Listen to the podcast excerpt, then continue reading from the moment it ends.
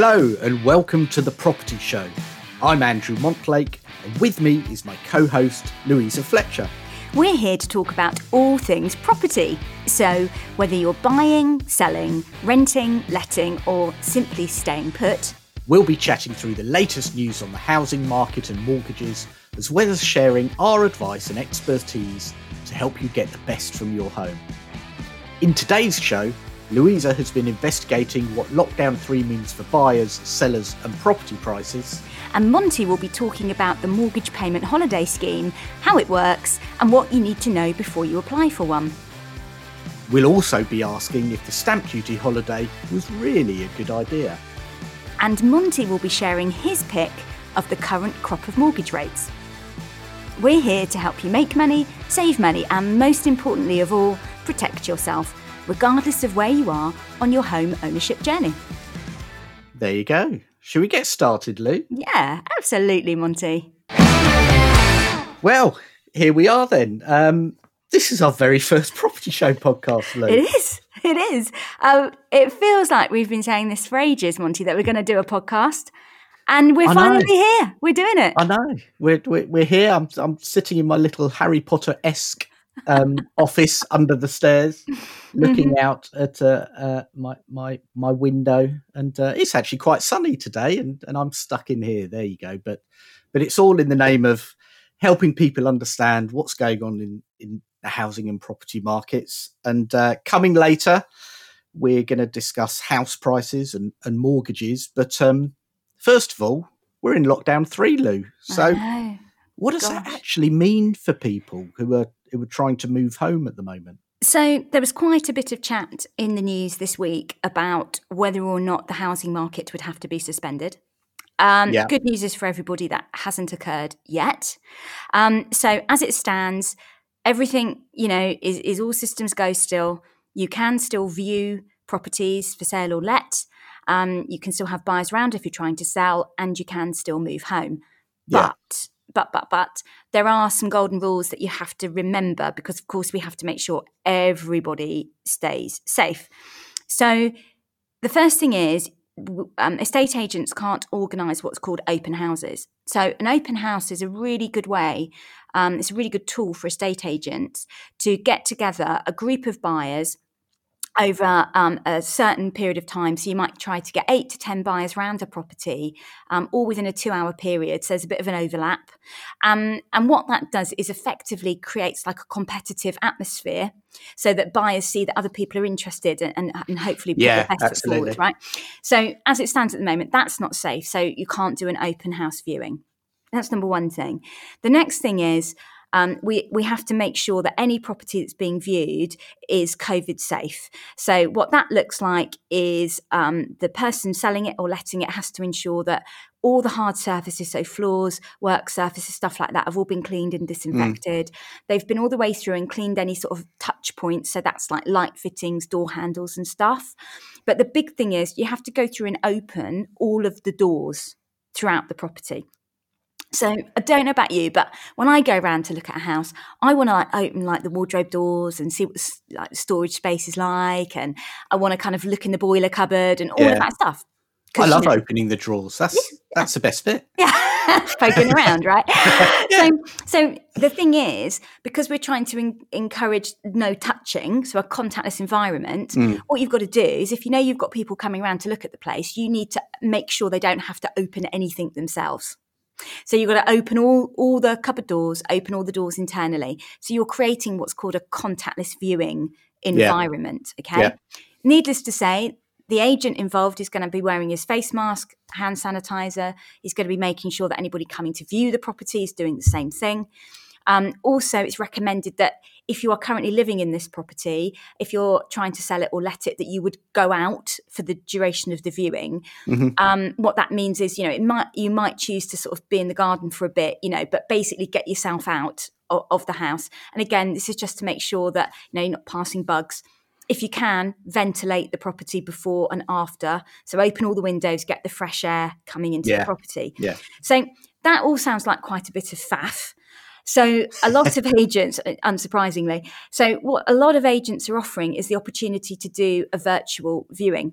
So they're sending things like drones around the house. And- well, it's not quite as technical as that actually. but so what what that means is that the agent would make the appointment to come to the property at a time that suits both the vendor and the the buyer or the landlord and, and the renter, and then they get face, FaceTime up on their phone and they basically walk around in real time and show the interested party the rooms. They can then open the doors go in you know it's so it's a real tour of a home not a yeah. hollywood movie okay right? So let's be clear about that. Um, but but it's really it's good for everybody. So firstly for the for the person selling or letting it means they don't have to go through all of that prep um, for the agent, it's much safer because they're coming into contact with fewer people. And for the person who's looking to move, it means that they're actually, and how cool is that? You could view five or six properties in an afternoon from the comfort of your sofa. Yeah, right? I like that idea. So I think actually that's probably the way it's going to go, like long term. But essentially, what that offers you is the chance to do your first viewings in a different way to the way you would normally. And then if there's anything that you're really interested in, then obviously you can book a physical viewing. Yeah. Yeah, because it's all about getting that gut feel as well, mm, isn't it? Mm. I, I, can see it as a first appointment. Mm, that's, that's a mm. great idea. Mm. Um, yeah. So we're not saying it replaces ever like setting foot in the property before you buy mm. it or, or, rent it. But what it does do is it cuts out a lot of that initial kind of legwork. So yeah. that's where we are at the moment. And the good news also is that surveyors can still visit properties to do all the bits and pieces they need to do, such as do a mortgage valuation or do a survey. So that's yeah. all we can. That's all going ahead as well. Good. Mm. And it's uh, and and it's still busy. Mm. oh yeah, yeah, yeah. This, isn't it? Yeah, yeah, for sure. So um, most of the agents I'm speaking to across the country are reporting certainly a record December, and this is like the busiest December they've ever, you know, ever seen. Wow. Um, yeah. And many started back after Christmas with what is shaping up to be possibly the biggest January. So it's interesting. Yeah, yeah. it's so, really interesting, isn't it? You know, thinking about what's thinking about what's driving this. That you've got all the usual demand sided reasons why people want to buy a house. You've got your first time buyers who are desperate to get out of home under the feet of the mum and dad, or, or the mm. mum and mm-hmm. dad are desperate to get mm-hmm. um, starting a new family, mm-hmm. lockdown babies, kids, lockdown yeah, babies, lockdown babies, uh, moving to school catchment areas, and also, you know, people getting divorced because they've yeah. been stuck with each other and they need two properties. And on top of that, you've now got this whole change in work environment where people are probably looking for gardens, outside space, home offices, um, and and that's what's also driving demand at the moment. So you've got all this demand from loads of different reasons, sort of exploding out into the market. Yeah, I mean, frankly, I'm astounded, and I, you know, and I've been doing this for a long time, as you know, Monty, and I never saw this coming. I could never have I could never have imagined that we would be where we are now in, mm. in terms of how busy, you know, the market is. But I do think there's also this kind of FOMO element to everything, which brings us neatly onto the stamp duty holiday. Yes. So, yeah, that's very interesting. So t- tell everyone about that, Lou. So stamp duty, if you're listening to this and you, you haven't yet bought a property, Stamp duty is the tax that you pay when you buy a home. Okay. And you pay it on the completion of property purchase. And that's the really important bit. And you'll understand why in a second if you you know, for those who are new to this. Um, now, in most cases, first time buyers are exempt from paying stamp duty. There are a few technical exemptions to that. So there are a few cases where you might pay stamp duty, but but for the vast majority, they won't pay stamp duty on their first home. So the, the first time you'll probably encounter stamp duty is, is when you come to kind of do your second step, right? Um, so everybody pays, you know, who's who's at that point pays stamp duty as part of a purchase tax. And this tax is calculated a little bit like income tax. So there's a certain amount that, that you don't pay tax on. And then after that, it's kind of calculated in bands. Very dull. We won't talk about that in any great detail now. but the point I'm I'm sort of getting to here is that in the vast majority of cases, other than first time buyers, everybody pays tax. So yeah. what Mr. Sunak has done is said, look, we know that when people buy a property, they would normally spend between eight and nine thousand pounds is the average, depending on which report you read, on ancillary stuff around that move. So what what that is, it you know, you move house, you need a new bed, you need a new sofa, you want carpets, you want curtains, you might decide to get a workman in to do some decorating or whatever it is.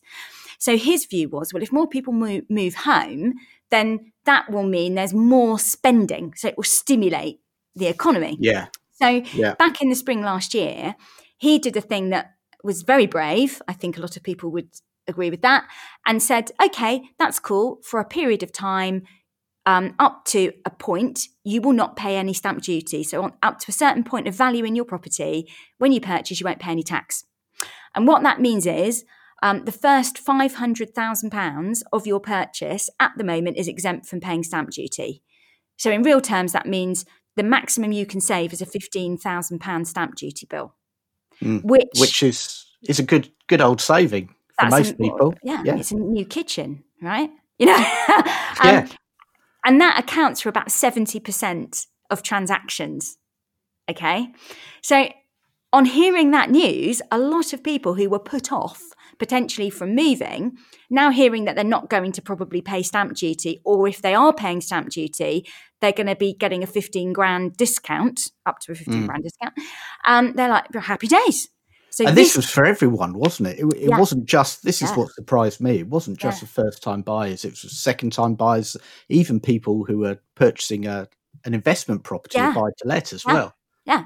So this is kind of what's generated this gold rush, if you like. Yeah. Um, so, but but here's the really interesting thing: the property market was doing okay before. So. Yeah.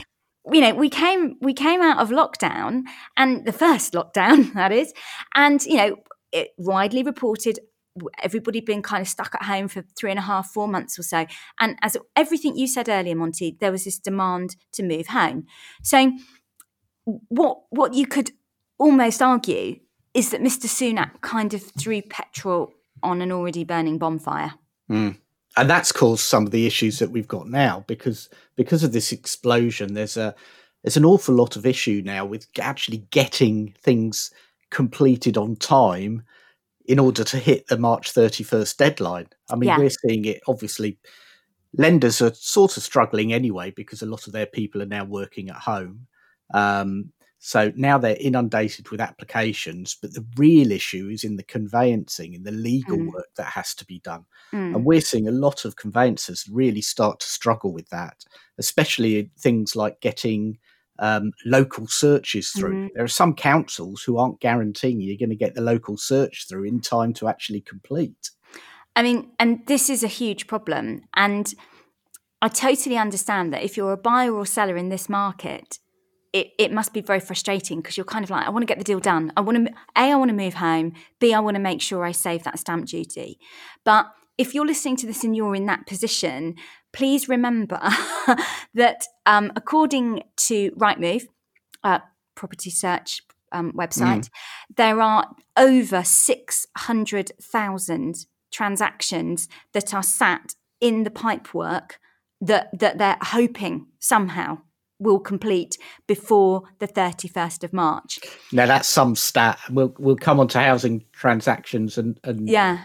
the numbers later. So maybe Yeah. I'll I'll uh, I'll push you for your predictions on that Yeah. bit later. But uh, but that is some stat. That is six hundred thousand. Yeah. So, in the context of this conversation, that would be over half the total number of properties that were bought in the in it, the, the in the country last year, Wow. trying to complete within less than a three month period. So, So you don't have to know much about the housing market to see that that's going to be an interesting few weeks. yeah, so I would absolutely. I would encourage anybody who's buying and selling at the moment, just, I get this is frustrating.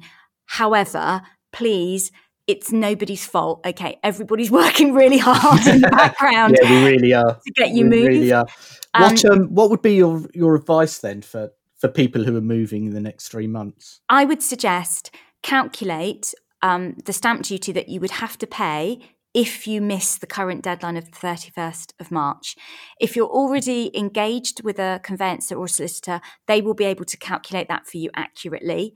Um, or you can go online, there's a tool. Um, on gov.uk, stamp duty, and it will bring up a nice little calculator and you can figure it out for yourself mostly. You'll get a very good, Very good. idea. Um, but what that means is have that money set aside so that if you miss the 31st of March um, deadline, um, you've got the money there to pay it because you have to pay your stamp duty within 30 days of the day that you complete and you can't get Yeah. out of it. So we're, we're going to be tight now if you, if you still haven't exchanged yet. So just make sure you go through, run the numbers, and have that money set to one side. Very good. Thank you very much, Lou. Good advice there. Um, just a reminder you're listening to the Property Show podcast with Monty and Lou. And coming up, we're going to chat about house prices and, uh, and what will change this year and also look at mortgage rates. So we've just talked about people moving home at the moment, Monty, but Yeah. I just wanted to think about homeowners who are staying put Mm. at the moment.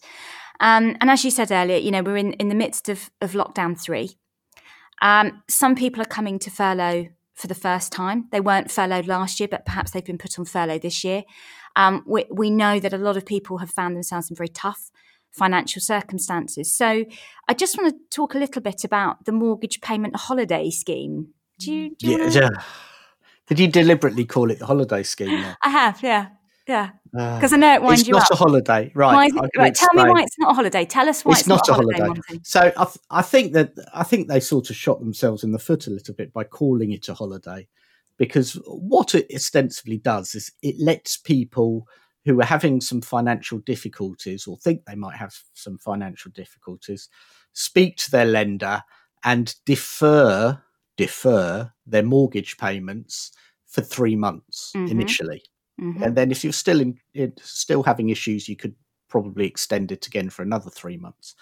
So it's not a holiday. In other words a holiday conjures up. You're sitting on a beach somewhere not worrying about your mortgage payments and and don't worry Yeah. about it. They'll be Yeah. taken care of. You don't actually physically have to pay them for three months but the interest you would have paid doesn't disappear. Okay, it gets added onto your mortgage okay, so if you don't pay anything for three months, those three months payments get added onto your mortgage. And when you come back after three months and say, okay, I can continue on again, then your mortgage monthly payments will probably increase okay. because your mortgage has increased. And a Mhm. lot of people didn't really realize Mm. that. Mm. So what we saw initially was a massive influx. We had tales of some lenders taking 20 to 25,000 calls a day wow. just on this alone from people who thought, oh, brilliant, I can have three months off and not worry about it. Mhm. Mhm. So, what we're very keen on saying is, look, this is a need to have, not a nice to have. okay. And that message has started to go out. If you saw some, there were some figures released by um, the uh, IMLA, um, the Intermediary Mortgage Lenders Association, uh, Mhm. last week, which basically showed now from the hundreds of thousands of people who had a payment holiday earlier, now there's only around about a hundred, just over a hundred thousand who still do. okay. Um, so a lot of people are understanding that now, but it did cause an awful lot of issues. Um, but for those people who are faced with furlough or they are faced with some difficulties, it is still something there. Don't be shy. Pick up the phone, talk to your mortgage lender or talk to your mortgage broker to get some advice on it and take advantage of it if you need it. So, and it, it great that there is a, a, a mortgage payment deferral scheme that, that people can can use if they need. Mhm. But you know, there is there is another factor to this. So, when these were released, um, the the government was at pains to say that um, if you took a mortgage payment deferral option, that it wouldn't leave a black mark on your credit rating. Yeah. However, there are some people who have found you know, that now they've, they've come out the other side of all of this. You know, they've come off furlough, they're back at work, everything's gone back to normal, and they've decided that they want to move house, um, or perhaps um, they're still staying where they, they are, but they want to remortgage. Um, they're finding that the fact that they've taken a, mortgage payment deferral previously is now creating a challenge for them when they're applying for a new mortgage. So, so why is that? Yeah. Um, uh, the government was very, uh, really at pains to to say first of all that um, that it won't affect your your credit rating at all. You're right, and uh, and to the most part, they they are right in that it doesn't actually go down as a mark against you physically on your credit rating. Um, so that's good. However, we have seen that some lenders are taking it into account, especially for people who are in the middle of that holiday. So if your mortgage rate happens to come up and be up for renewal while you're taking that holiday, you won't be able to remortgage to another lender until you're out of that payment holiday. And in some instances, some lenders are saying, well, we're not even going to switch you to another rate until you're out of this. Um, lenders have got better and better as time goes on, and, and most lenders now will switch you but you won't be able to remortgage elsewhere. And we're also sometimes seeing some lenders looking at and asking the question Have you taken a mortgage payment um, deferral? Um, and that could be affected in their decision making. Okay. So it's not quite as cut and dry as, okay. as everyone thought it would be. So it's something to be aware of if you are at the point where you may be considering this. Is it worth perhaps speaking to your lender or your mortgage broker just to say, you know, I need some help. What are the, you know, what are the options yeah, available? Absolutely, because there are other options as yeah. well. Um, yeah. So what are they? So if you if you if you don't, you know, what are the alternatives, I guess, to taking a mortgage payment deferral? What what else could you do? So potentially it's all about making sure the payments are affordable for you while you're going through this phase so that mm. so there are things you can do like move part or all of the mortgage onto an interest only payment mm-hmm. um, so actually, that's one option, and that will reduce your monthly payments. But mm-hmm. just remember that if you do that, your mortgage isn't actually getting paid off. Of course, you're just servicing the interest. Yes. Or in some instances, you might be able to just extend the term of the mortgage. So if yeah, you've got 15 okay. years left on your mortgage, you might be able to extend it by another five or 10 years. And again, that will flatten down the payments a bit. Okay. So there are options it's definitely worth just don't stick your head in the in the sand and yeah. think everything's going to be okay. There are yeah. lots of people to talk to, and mm. lenders have been fantastic in dealing mm. with people over this. Mm. So don't be afraid to talk to your lender. That's that's awesome. That's really helpful, Monty. And there's some really valuable stuff there. And I guess the big message here is that, as you say, you know, lenders want to help. Um, but the sooner you ring them to let them know that, that you need that help, the better, because the minute you miss a mortgage payment, life gets difficult. So ring them, call them, talk to them, pick up the phone, email them, do whatever you need to do. But the help is there. You just need to ask for it, isn't it? Absolutely. Yeah. Yeah. Um, you're listening to The Property Show with Louisa Fletcher and Andrew Montlake. And coming up later, we'll be talking about house prices. Hmm. My favourite subject. Um, subject. But before we get to that, while yes. we're chatting about mortgages, Monty, um, just sort of having a look at what's been going on the last couple of weeks, I read a few days ago that um, 10% deposit mortgages are making a bit of a comeback. They are, Lee. You're this right. is good news, isn't it? It is good news. Why is it good news, Monty? Tell us why that is good news. well, I mean, look, we've we talked about the stamp duty holiday, and who are the main people who want to benefit from the stamp duty holiday? It's our beleaguered first-time buyers who uh, who have been struggling to save for, for ages and and cobble together a ten percent deposit um, if they're if they're lucky. And the very time where they think, excellent, I can save even more money with a stamp duty holiday, um, 90% mortgages aren't around. And mm. this was because when lenders were having their issues with capacity because they had people working from home, they had loads of applications, etc., they decided to cut down on the amount of products they offer. And if you're a lender, the type of products you're going to cut down on are the ones perceived to be more risky. So what they did was they pulled all their 90% mortgage products from the market. So there were a couple of lenders who HSBC were really good. They stayed in the market for as long as possible. Mm-hmm. Um, but they just found they were getting inundated because there was no one else offering the same products. Mm. So they disappeared for a bit. And um, and that was a real issue for the market. But now things are starting to ease a little bit. Now we're starting to see light at the end of the tunnel with with various vaccines coming out. Mm. Um, we're starting to see lenders come back into the market, and now you have HSBC who came back into the market last week. Mhm. You've got people like Halifax, Barclays, Bank of Ireland, Accord. They're all back into this market. Um, but it's interesting to see how the rates have changed themselves, which are now a lot more expensive than they were back then. So there is choice available again, but nowhere near as much choice. And if you want a 90% mortgage, it's going to cost you more. So, just to put that into context for people who, because you know, we look at mortgage stuff all day long, right? Because it's what we do for a living. Yeah. Um, you more so than I actually. But what's the difference? So, if I had, say, a forty percent deposit, what what would what would the rate sort of be that I could perhaps get? And then what's the difference between that and like a ten percent mortgage product? Yeah, so at, at the moment, rates are still really cheap. If you've got a forty percent deposit, you're you're really in the golden area. So you can get a two-year fix with uh, Leeds Building Society at one point one four percent at the moment, or a five-year fix with Barclays at one point three four. In fact, you can even get a ten-year fix at one point nine nine. Wow. That's really really competitive. yes. Um, if you take that to only a 10% deposit, Nationwide will give you a two year fix at 3.24%, Okay.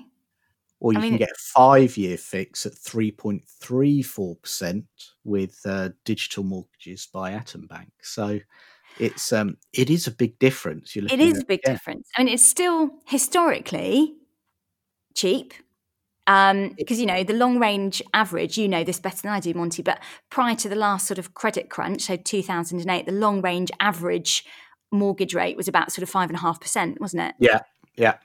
So when you look at it like that, it's still cheap.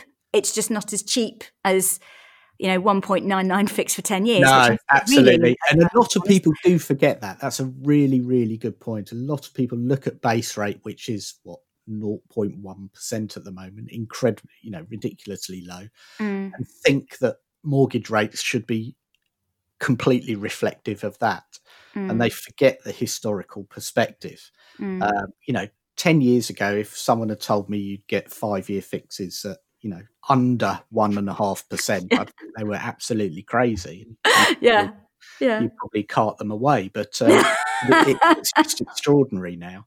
Um, and it is about getting it into perspective. We always say to clients, it's all about making sure something is affordable for you now and Mm. in the future. Mm, And don't worry about playing the market mm. because we can never predict No. what's going to happen next, as, as 2020 proved. Yeah. Well, I think we should uh, we should talk about house prices just before we go because Ooh, we can said we we? would, and we better do. Can we do and that? I I know you love it. Oh, I do. Love a bit of housing data. So, so, so, so. On, here- what's here's going where on? it's at. Here's where it's at. Um, I'm going to talk to you about three bits of data very briefly, and I'm going to try to put them into context for everybody listening to this so you can understand why Monty and I are sat here scratching our heads going, What's going on? Um, the first thing we're going to talk about is the amount of houses that are sold or homes that are sold every year. And generally, we would anticipate over the last five years that 1.1 million residential properties are sold over a, a 12 month period. Okay, Mhm. so that's Mhm. that's an, that's just the market ticking over, doing what it's doing. About 1.1 million transactions in a year. Yeah. So when we look back at 2020, um, we actually saw that the year started absolutely where we anticipated it would, with just over 96,000 sales completed.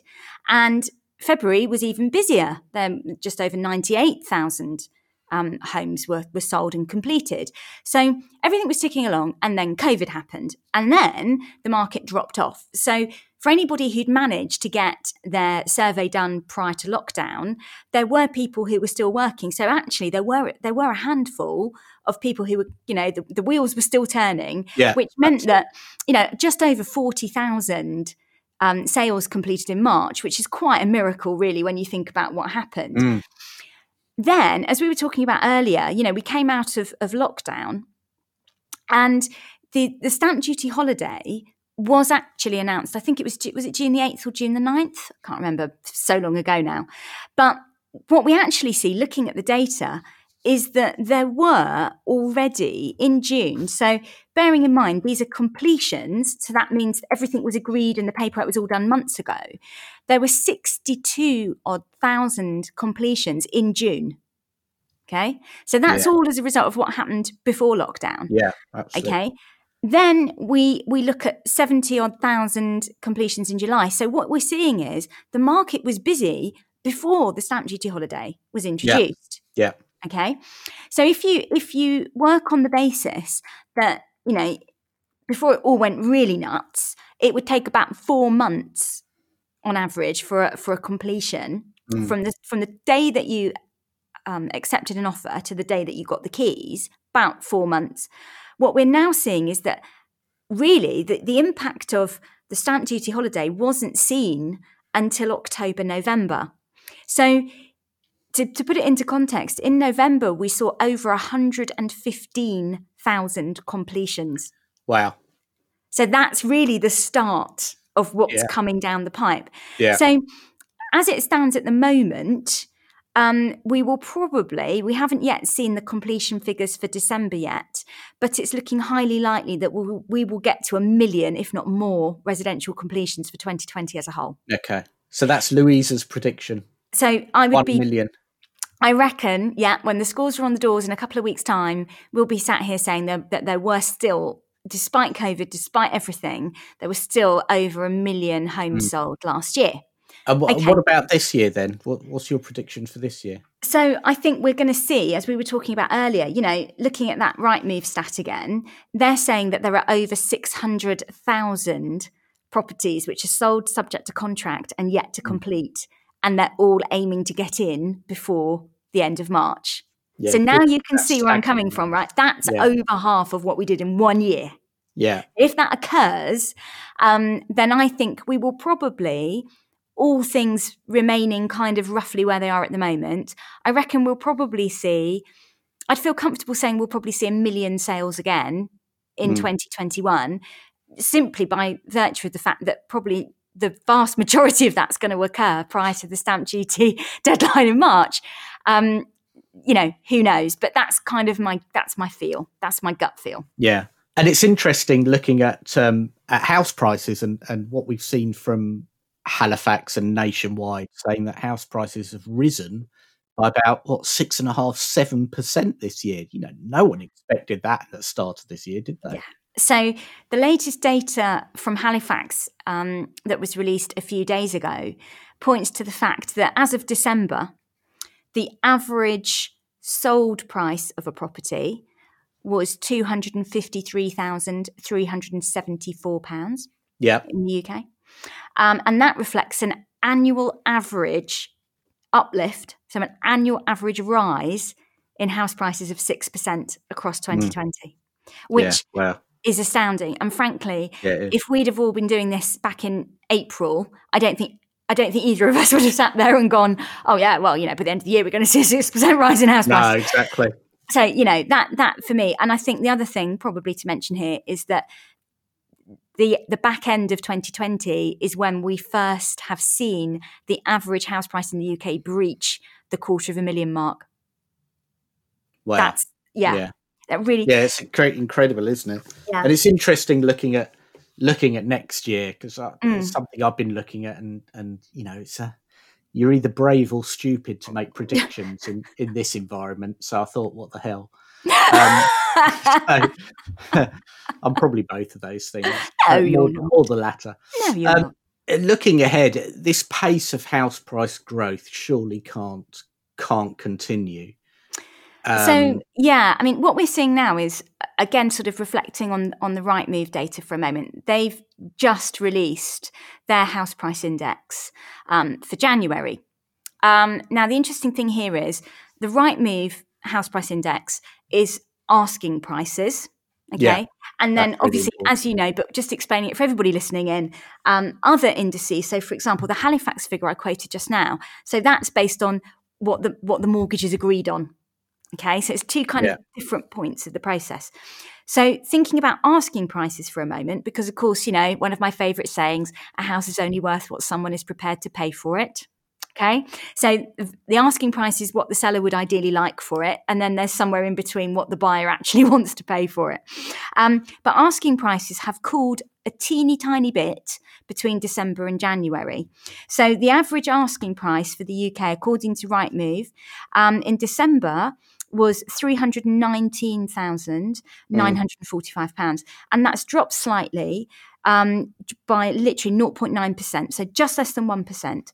Um, so it's dropped to £317,058. So that's yeah. a um, a drop, if you like, if you if you were to look at that in pounds and pence, of two hundred and eighty something thousand pounds, yeah. two hundred eighty. That's interesting. Yeah, you know. yeah. So why why do we think that is? Well, Personally, I believe that that is everybody looking at this stamp duty deadline and thinking, do you know what, if I'm a bit more realistic about the price that I'll accept, I've probably got a better chance of getting something going and getting a sale agreed. Um, but of course, you know, the likelihood now, if you're accepting an offer in January of actually getting it all done before the end of March, as we said earlier, I, I you'd be a brave person if you thought you'd do it. So that's yeah. why it comes back to that thing I was saying earlier. Do make sure you've got the money set aside for stamp duty just in case you don't hit mm. the deadline. It's interesting. I, th- I think um, uh, I've seen reports that actually it is starting to change from a seller's market to a buyer's market. Mm. So um, I think I agree that the rate of house prices will slow and mm. I think it will be very regional next year. Mm, definitely. You'll probably see. I still think you'll probably see growth of up to around two percent in some regions, with with others maybe falling by about two percent. So that's sort of that's sort of the range. Yeah, I um, think it's going to be very much a, a, regionalised housing market rather than a national one. So it'll be yeah. really different between between major towns and cities. And yeah, absolutely. you know, it, it really it really just does depend on everything's relative, right? So you know, it, it says you've got to be clued up about what's going on in your yeah. local area. Yeah. Lou. Yeah.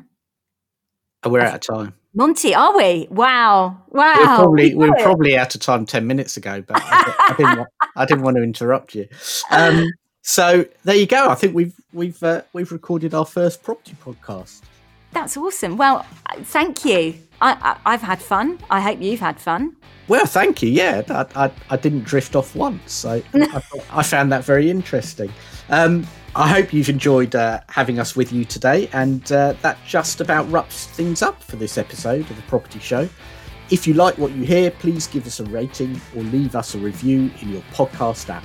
And if you want the very latest on the property market from the two of us, please give us a follow on social media. You'll find us on all the usual channels. See you next time.